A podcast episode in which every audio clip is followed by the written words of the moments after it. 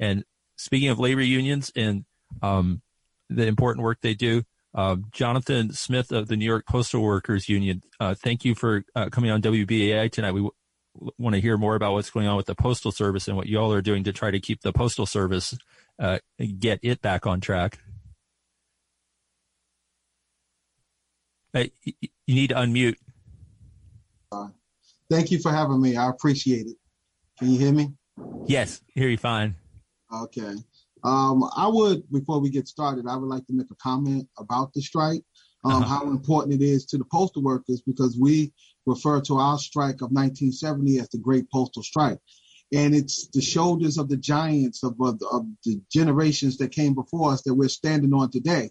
And a lot of people, a lot of the young postal workers are not aware of all these privileges that they have, from work conditions to wages and stuff was because of the strike that they had when they took a chance on losing everything because it was illegal. It was a, it was a wildcat track, and they told them that if you went on strike, you was gonna lose it. And I can remember a video that I saw one time, and a woman said, "Well, you could lose everything. You can lose your job. You can lose your everything that you work for. Why would you go on strike?" And she said, "I knew that I had to make things better for the generation coming behind me." And that always stuck with me and that's mm. one of the reasons I'm in the position that I'm in today because of those powerful words about, you know, sometimes we go to work and we expect things to be perfect, but a union's job is to make things better.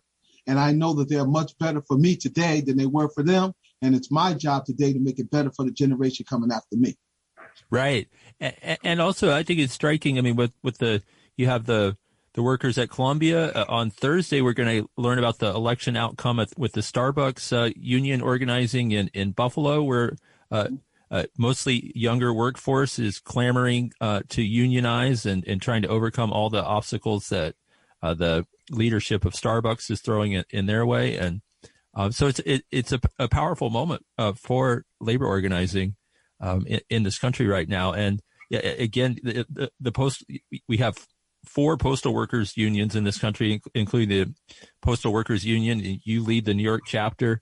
Um, can you talk about what's what's going on with the post office right now? We're in the holiday season. It's the kind of the peak uh, time for the postal service. Yet, um, somebody that Donald Trump appointed is still at the helm, and I understand is implementing a lot of uh, measures that that maybe aren't best for either um, uh, customers or workers at the Postal Service? Yes. Um, first of all, let me say that the postal workers are very, we are very proud of what we do. Um, when we hear that we are the most liked government agency at a 92%, we, we take pride in that because of the service that we deliver to the American people. What we were most upset about, especially in the Trump era, is how he tried to politicize the postal service uh, and, and make it as though we had a horse in the race, whether we delivered Democratic mail, Republican mail. No, what we delivered was American mail. And what DeJoy has done since he's come into office in um, June of 2020, he has taken common sense out of mail delivery, where he says that he's going to raise the prices while give the American people less service. Um, the people that I represent says that's unacceptable because people are used to the postal service being exceptional. Um, this time of year is the year that we're most excited about. Yes, it's a lot of stress and stuff that's going on, but we want to make sure that people have the greatest holiday possible by making sure not only that they get those gifts, but they get those gifts on time. And, and DeJoy says that he's going to take all the mail off of the planes and he's going to put them all on trucks, which is going to, and by doing that, October 1st, he changed the delivery standards. Now we were already unhappy with the delivery standards of the mail, but by saying giving himself two more days to deliver the mail, he's given a false impression that now the mail is on time when it is not. So, and we just want the American people to know um, that we have the same frustration that you have when you go to your neighborhood post office and you go in there and you see eight windows and there's only two clerks at the window. And a lot of times the American people think, well, there's people sitting in the back that just don't want to work. No, that's sometimes the entirety of our staffing that we're fighting to get these windows open, to get the service that the people deserve, that we should not have lines going outside the door. And we want to also tell the American people that the postal service should be giving you more. We should be uh, doing things like um, simple, um, like postal banking where you could come into the post office and you can um, have a small bank account, where you could come into the post office and you can make copies. How many times you in the city and say, where can I make a copy? You should be able to come right to the post office and do those things. Um, financial services should be something that we give to deliver the American people. Why? Because in the Constitution, it doesn't say a postal business. It says we are a postal service and any service that we can give the American people is what we want to do. Right. And if you went to postal banking, I mean, that could be an alternative to people having to go through, uh, you know, these check cashing agencies and uh, other outlets that, that siphon off a, a, a big part of their, uh, of their paycheck. They take advantage of these communities by they go into these payday loans. They take advantage of these communities. Uh, they take money out of their check that they should not have to give their hard-earned money for the simple fact that all they want to do is cash their checks.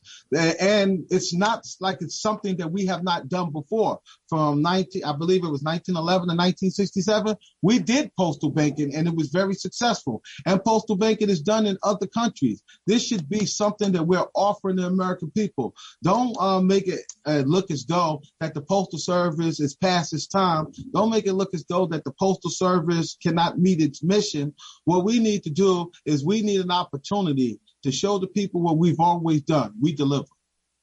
Right. And, and if we can just go back here just to break down things a little bit.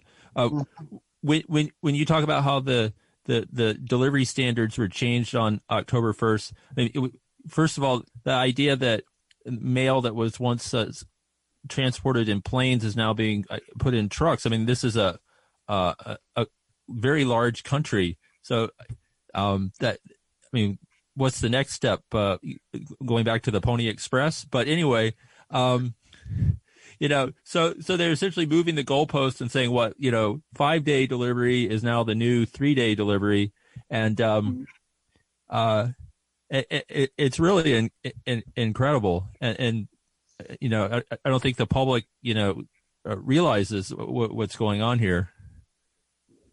Well, I think uh, I like to say that when it doesn't make common sense, it just doesn't make sense.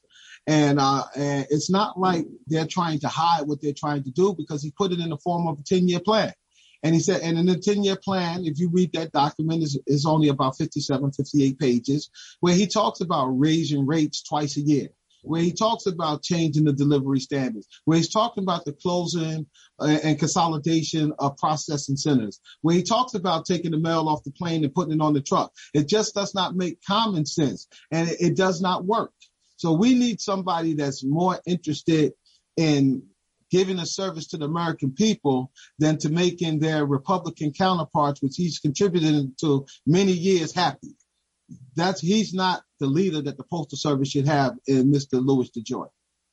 Right, and, and, I mean another impact when we talk about the um, the I guess the almost privatization of some of these uh, um, uh, surface transit centers where uh, like uh, the mail and the packages are handled. Uh, they're now what going more to a, a, a temporary workforce that doesn't doesn't have the full uh, civil service status, and and and I understand there that sometimes these people are in and out of there very quickly, and and you now have a more unstable workforce. Absolutely, he's developed these surface transfer centers, um, these what he calls these these um, mail processing hubs. But what he's doing is he's advertising it as though they are a part of the postal network, which they are not and he's hiring people from the street without any background checks like the uh, postal workers go through a background check because what's important to us is also the security of your mail. So um, he's doing these things, and even though he's advertising it as postal workers, there are no postal workers working in these facilities.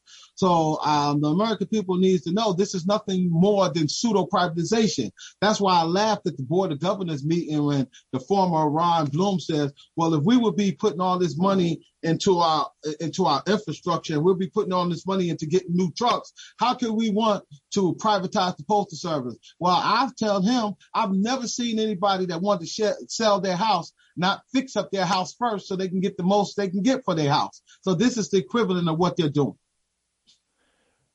Right. And, and, I understand that there's one uh, very uh, massive uh distribution center over in Jersey City uh, that's um, unused right now or underutilized.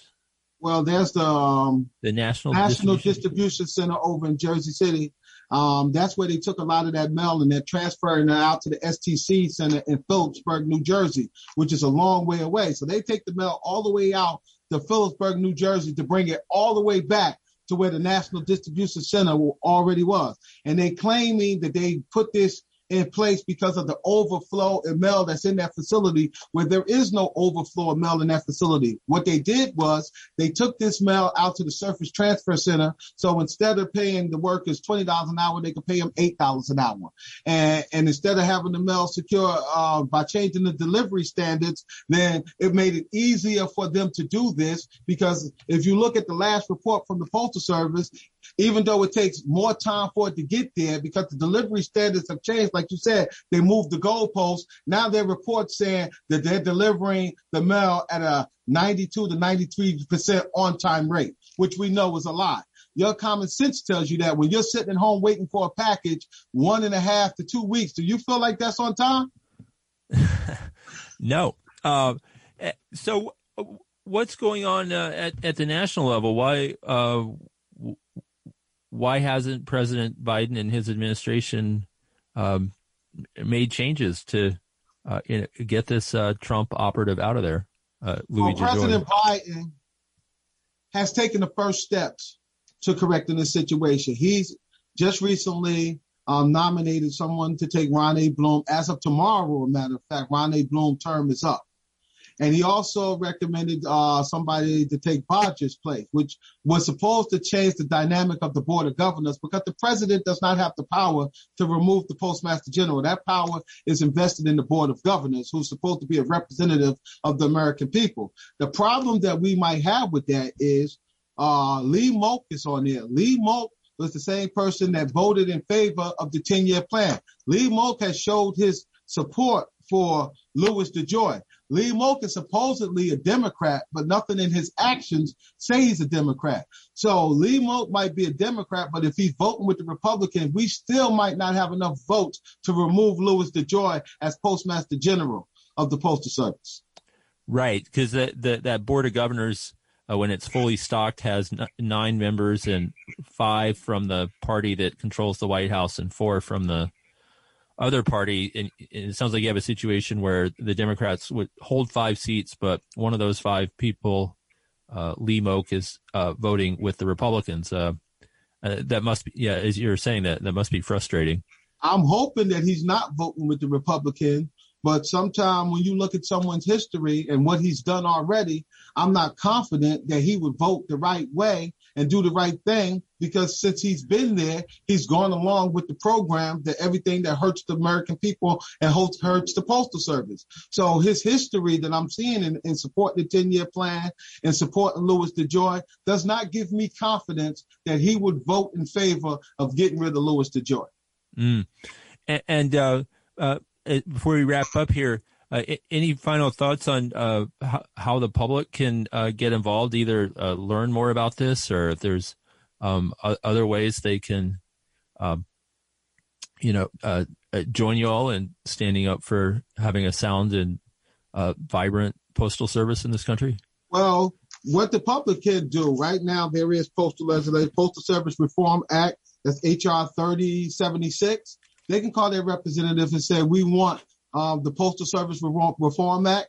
That would uh, get rid of the PAEA Postal Accountability and Enhancement Act, where we pay benefits 75 years into the future for people that's not born yet. It would also make the Postal Service more accountable in their reporting process to to the American people. This would be a big step in um, helping get in the postal service the relief that we need and hopefully the new postmaster that we need. But we need that legislation to get that legislation to get through. And it's going to be very important to get that legislation through because uh, we don't know what's going to happen with this COVID virus. But what we do know, the safest way to vote is vote by mail we need to make sure that that ability to vote by mail to let your democratic rights be served and your voices to be heard stays in place.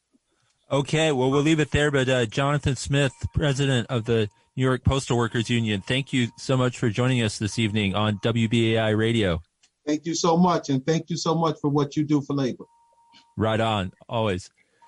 All right, we will be back uh, after uh, this short break.